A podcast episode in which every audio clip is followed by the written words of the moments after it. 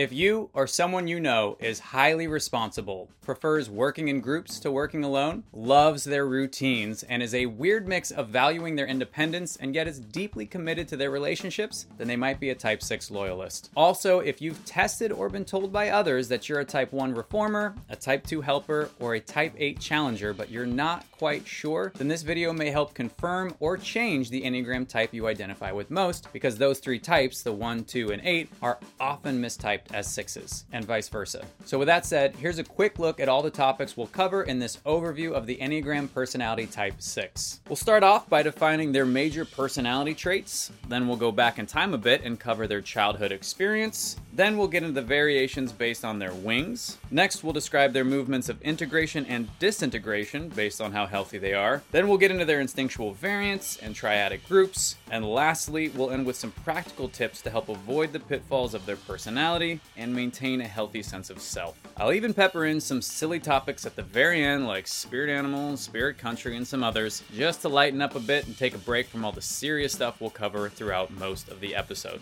All right, that's where we're going. Ready? Let's get into it.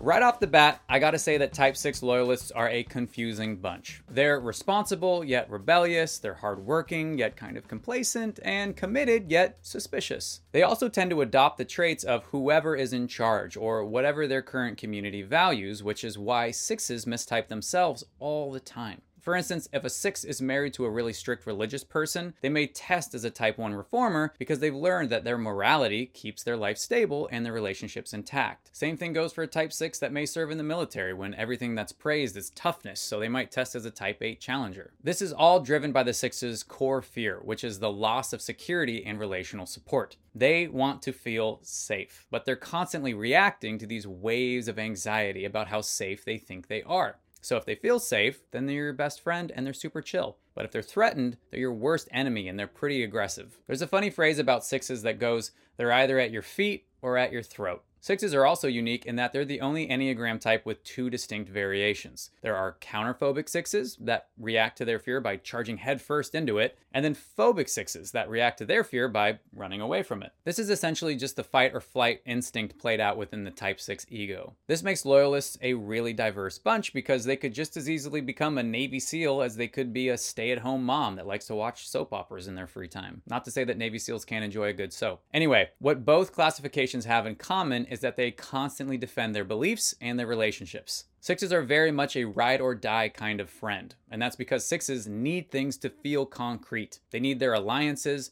their businesses, their country, their brand, whatever. They need anything they're committed to to return a sense of security. Sixes feel that their unshakable commitment earns them safety and protection by the broader organization. It's very much a kind of mafia mindset, which I know has a negative connotation and, and like rightfully so, but as someone who's watched every Martin Scorsese mobster movie ever, it's also kind of endearing to me.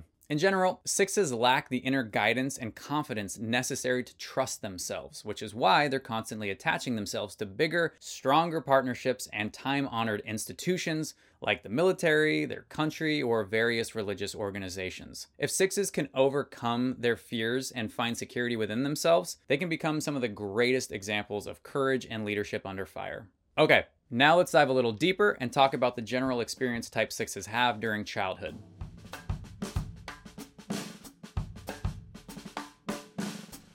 Disclaimer, you should know that when I discuss Enneagram childhood experiences, I am always taking into account both nature and nurture. We are all born with a specific temperament, psychologically speaking. That is undeniable. But the way our primary caregivers raise us has a great deal of influence on how that temperament gets expressed as adults. Okay, there's my disclaimer. In their earliest years, sixes embody the sort of quiet confidence of type nine peacemakers. However, something usually happens to make the six believe that they're not capable of living up to the standards of their protective figure. That's typically the patriarchal figure or the father, But an overbearing mother can also step into this role. In fact, many sixes report that their dad was a little bit of a playmate or was frequently absent, and so their mother stepped into a strict, constant force of correction within the home. Either way, sixes felt deeply connected to the authority figure in the home, which made them start to mistrust their own ability to make acceptable decisions. And instead, they create a habit of looking to authority figures to provide that sense of security and direction for them. But even as little children, sixes could not escape their desire for independence, and so they wound up in a push-pull relationship with authority figures that makes a lot of sixes look like little rebels. If sixes had like a really uh, scary or abusive authoritative figure that would punish them for being disobedient, then they usually skipped the whole rebellious thing, and instead they sought out a replacement for their protective figure in school, with teachers, or in sports, with coaches, or even another family member entirely, like a loving grandpa. They basically just wanted someone to show them how to be an adult, how to be independent, so they could overcome their need of adults entirely. All they end up learning Learning, though, is how to rely on or react to broader institutions and either listen to them or rebel against them. I use the word react very intentionally because sixes need something to push against in order to feel grounded, because they still carry this childhood experience with them forever, and they project their relationship with the protective figure onto all these other organizations or even their workplace, so they constantly wind up complaining or feeling mistreated because subconsciously that feeling of dissatisfaction with the authority figure is more familiar than feeling seen, supported, and empowered. Sixes and ones should probably start a support group about just this topic because they have so much in common here. If, by the grace of God, though, sixes have some awesome protective authority figure in their life, they usually just grow up looking to marry a person that just models that same protective figure's presence in their life so that they can bounce all of their life choices off their partner. And so the journey to find their own inner guidance continues. All right. Now that we've covered some of the major traits and experiences for the type six, let's talk about the ways they can look different from each other based on their wings.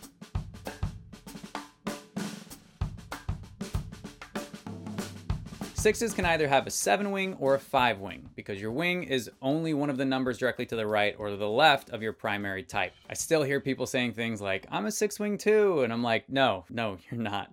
Anyway, let's start with the six wing five, which is called the defender. I know some military guys out there just took like a confident head nod, like, hell yeah, I'm a defender. Defenders get their nickname because they are less concerned about pleasing people than the six with a seven wing, and they're far more interested in having the correct belief system. The five wing creates a way more internal, intellectual, and even isolated personality type for the six. They are pretty curious folks that don't mind being outspoken and potentially unpopular because of their willingness to question widely held beliefs. This is another thing that makes them look like eights, especially if they're a counterphobic six, because they tend to be more frequently aggressive and outspoken, all in the name of doing what's right. Another reason they are called the defender is because they often advocate for underdogs, since they too feel like they've had to gut it out in life and have fought hard for the security that they've earned over time. So in some ways, they're looking to pay it forward. The five wing also makes sixes less trusting, so they're more likely to find one or two sources of guidance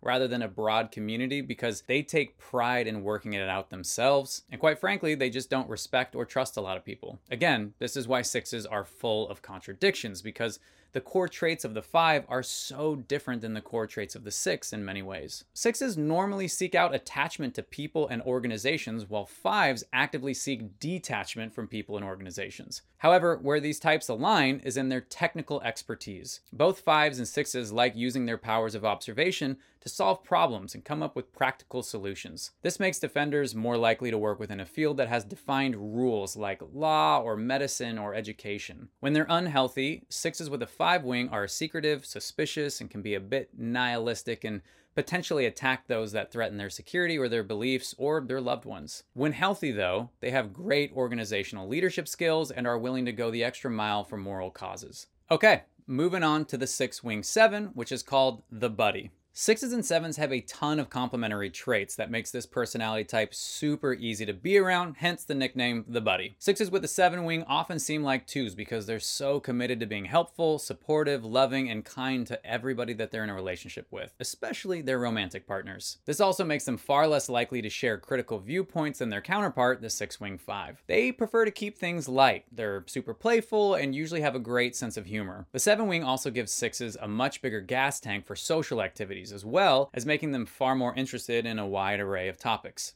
However, the buddy is way worse at handling anxiety than the defender. And that's mostly because they don't stop to get alone with themselves long enough to process what they're thinking and feeling. The seven wing adds a ton of avoidant behavior, so buddies will just kind of hang out all day rather than dealing with their problems. When six wing sevens become unhealthy, they get really manic because the quick thinking mind of the seven mixed with the self-doubt of the six starts to come up with a million reasons why things can and will go wrong. When it becomes obvious to others that they're becoming emotionally erratic, they usually just play it off with some well-practiced, self-deprecating humor to mask the depth of their problems. Usually sounds like, ah, you know, life's a dumpster fire right now, but hey, just another reason to start drinking at noon, right?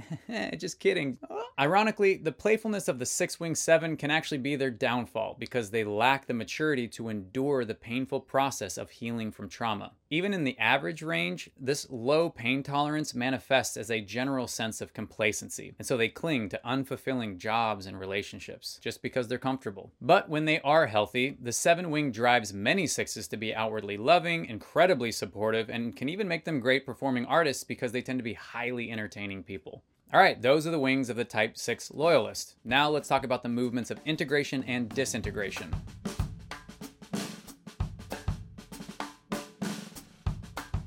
If you're unfamiliar with the movements of integration and disintegration, it's just the theory that each Enneagram type manifests some of the same traits as other Enneagram types depending on their level of health. It's what the lines of the Enneagram are all about. So if you look at the shape, you can see that the six has lines connecting it to the three and to the nine. So when sixes are healthy, their movement of integration is to the type nine peacemaker, and they finally put their anxious minds to rest. They become more present, calm, and confident. They finally embody the self-assurance that they've been seeking from an external source and have instead found it within themselves. Now, when sixes are unhealthy, their movement of disintegration is to the type three achiever, and they try to overcome their self-doubt sort of by overcompensating, and they get overly cocky, competitive, and self-important. Oftentimes, this makes unhealthy sixes obsess about their career in order to get ahead and achieve the security they so desperately need to feel confident in their station in life. But this makes the six even more anxious because now they're trying to look so capable that they can't ask for help, and they can't be honest about their need for support. All right, that's a broad overview of the movements of integration and disintegration. Time to get a little more nuanced and talk about how the instincts influence the type six personality.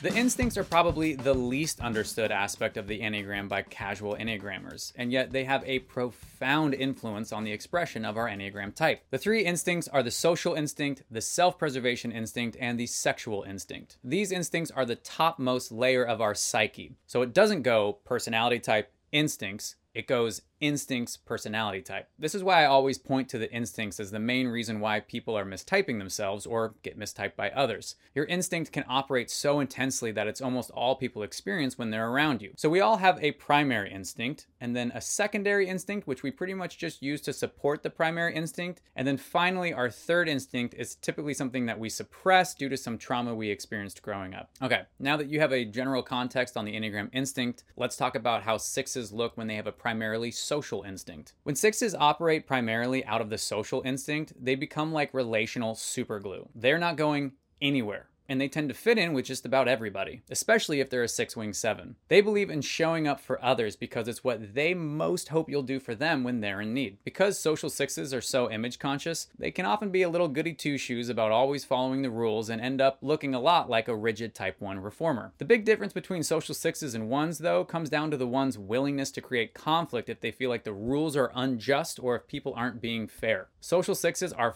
far more likely to let things slide so long as it keeps them in the good graces of whoever's in charge. Social sixes are all about going with the flow, which makes it hard for them to advocate for themselves and makes them really uncomfortable with any success that makes them stand apart from the group. They've got some major tall poppy syndrome, and they're afraid that success outside the group means sacrificing the support and camaraderie of the group. When social sixes aren't healthy, they'll actually choose to suffer within their social network or family system rather than leaving it to find true healing and growth. It's kind of like the better the devil you know than the angel you don't. Some social sixes are so afraid of being alone and unsupportive that they fall into some toxic groups like gangs or radical groups on the fringes of society. But when they are healthy, social sixes use their strength of leadership to create structure and community where there would likely otherwise just be chaos and disconnection.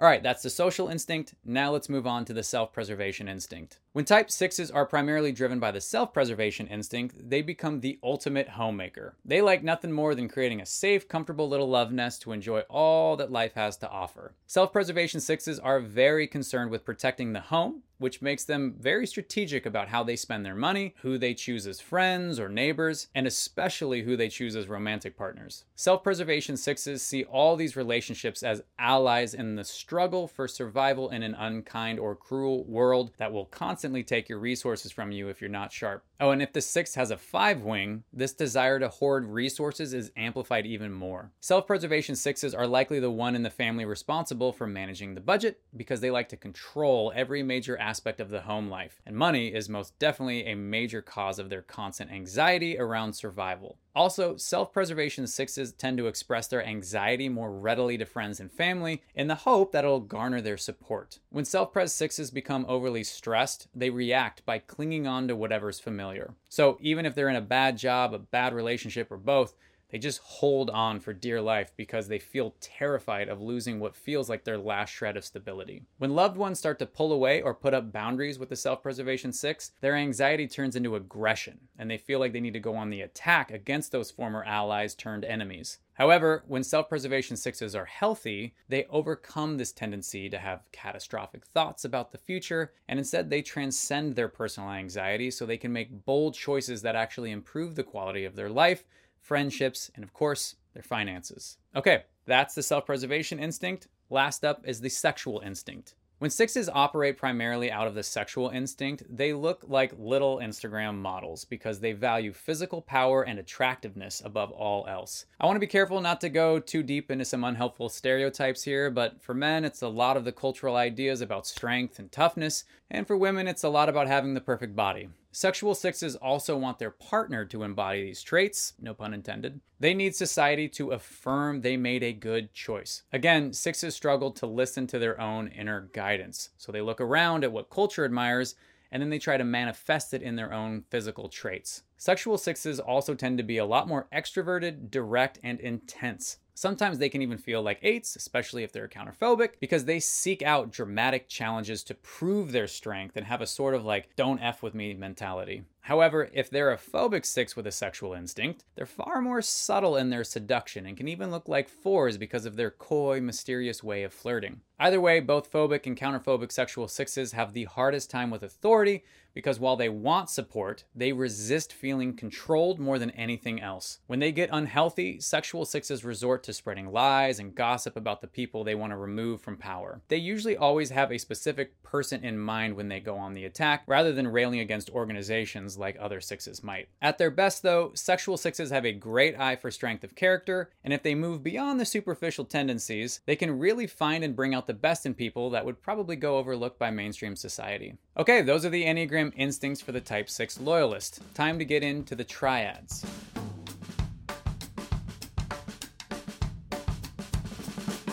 To start, let's talk about where the Type six loyalist falls within the triad centers. Sixes are planted firmly in the head triad. In fact, they're the impinged type within the head triad, which just means that they're smack dab in the middle of the triad between types five and seven. Impinged types have the hardest time overcoming the blind spots of their respective triads. So all head types live in the future, and they struggle with a great deal of anxiety because they think and worry and anticipate threats to their security. Each head type deals with their anxiety differently. Fives run away from the dangers of the outside world by escaping into the comfort of their inner world, while sevens, on the other hand, escape the anxiety of their inner world by going out into the world seeking entertainment and stimulus. And lastly, sixes, since they're impinged, do both. They constantly swing between a sort of, screw it, I'm going to take action and overcome these fears, and then they immediately become afraid that their actions have actually ruined their chance at a stable, secure life, and thus they retreat back into their mind. It's a vicious cycle for the six that just creates an endless wave of anxiety until they can learn to master the art of quieting the mind and finding security outside of their circumstances.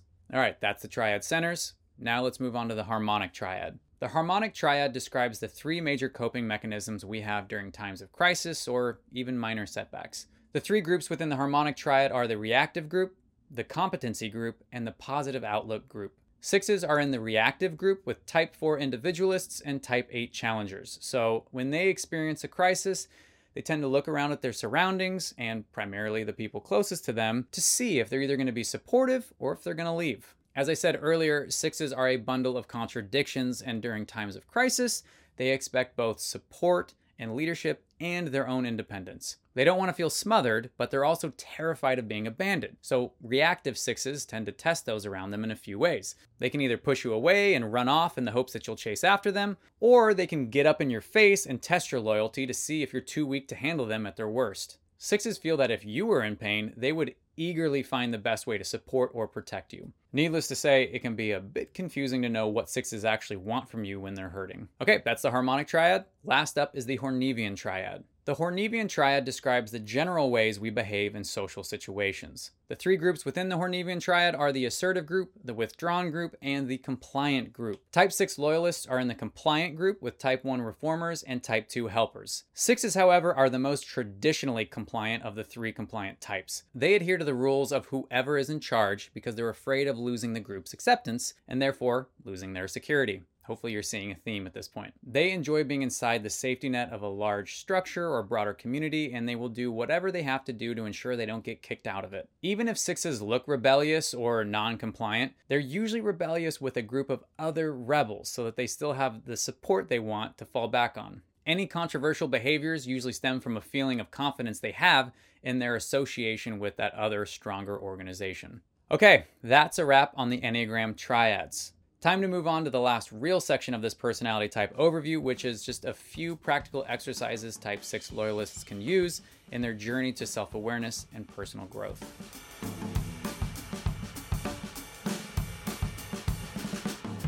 The first thing sixes can practice doing is simply sharing their thoughts. Fear grows in darkness, and your anxiety becomes more and more irrational the longer it stays in your head. The natural reaction is to medicate anxiety with pills or alcohol or just frantic tasks. But if sixes can learn to share their fears with a therapist and especially with some trusted friends and family, then they can actually learn to use anxiety as a sort of fuel source for personal growth. We don't have to be scared of anxiety, as it can actually point us to the things we need to change or talk about or admit about ourselves. So practice upcycling anxiety by facing it head-on with a healthy support system. That leads me to another practice that is especially beneficial for sixes, and that's learning how to trust people. You can't have a healthy support system without trust, and most sixes struggle to let people in, maybe with the exception of their biological family. But many of us aren't born into a healthy family system, so we have to learn to risk rejection in order to find a few committed friends to call family. Sixes really benefit from putting themselves out there because what they crave most is a secure network of relationships, and that doesn't happen without a ton of intentional and risky work. All sixes really need is two or three honest, vulnerable friendships to carry them through life. I know I said that's all they really need, like it's easy, but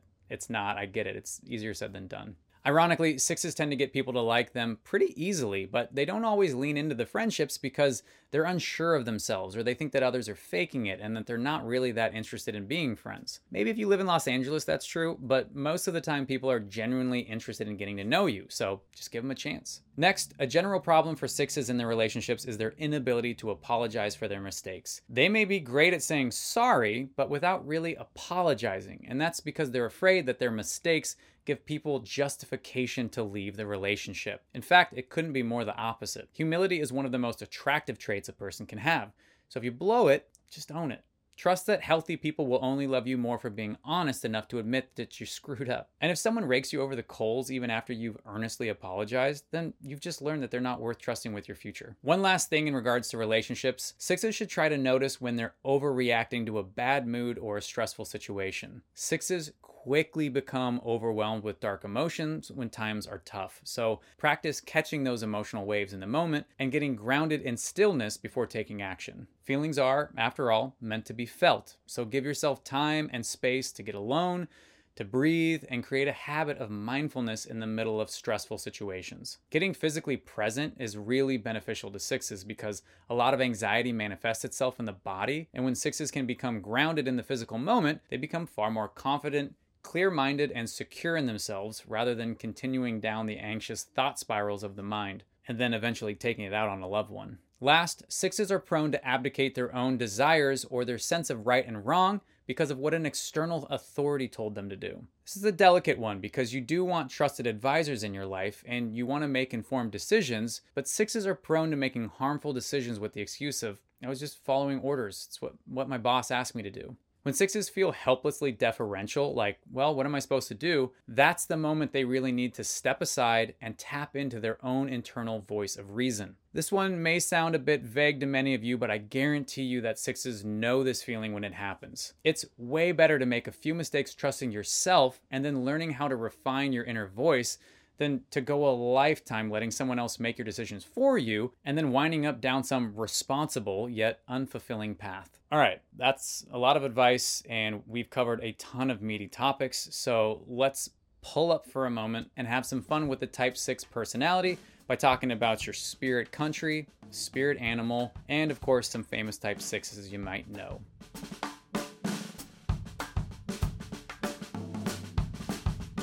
Each Enneagram type has a country that's culture generally embodies the core traits of that type. And for type six loyalists, it's Germany. Of course, you're probably thinking of their extreme nationalism and their tendency to submit to authorities, no matter how off track they might be, but they're also extremely hardworking and excel in structured industries like mechanics and engineering. Now, when it comes to the type six spirit animal, there's actually two, because remember, sixes come in two flavors, phobic and counterphobic. So the phobic spirit animal is the deer, very gentle and very skittish, and the counterphobic spirit animal is the wolf, an aggressive pack animal that works in teams to take out larger animals. All right, last up, when it comes to famous type sixes, the Enneagram Institute lists Tom Hanks, Julia Roberts, Jennifer Aniston, and Spike Lee. Oh, and in the Marvel universe, I'd say this one is pretty obvious, so take a moment and think about which Marvel character is unshakably committed to their country and values, and yes, of course, it's Captain America. All right, that's a wrap on this personality type overview for the type six loyalist. I hope you enjoyed it. I hope it helps you understand type sixes a bit better. And if you are a type six, I hope it helps you understand how to live into your healthiest self.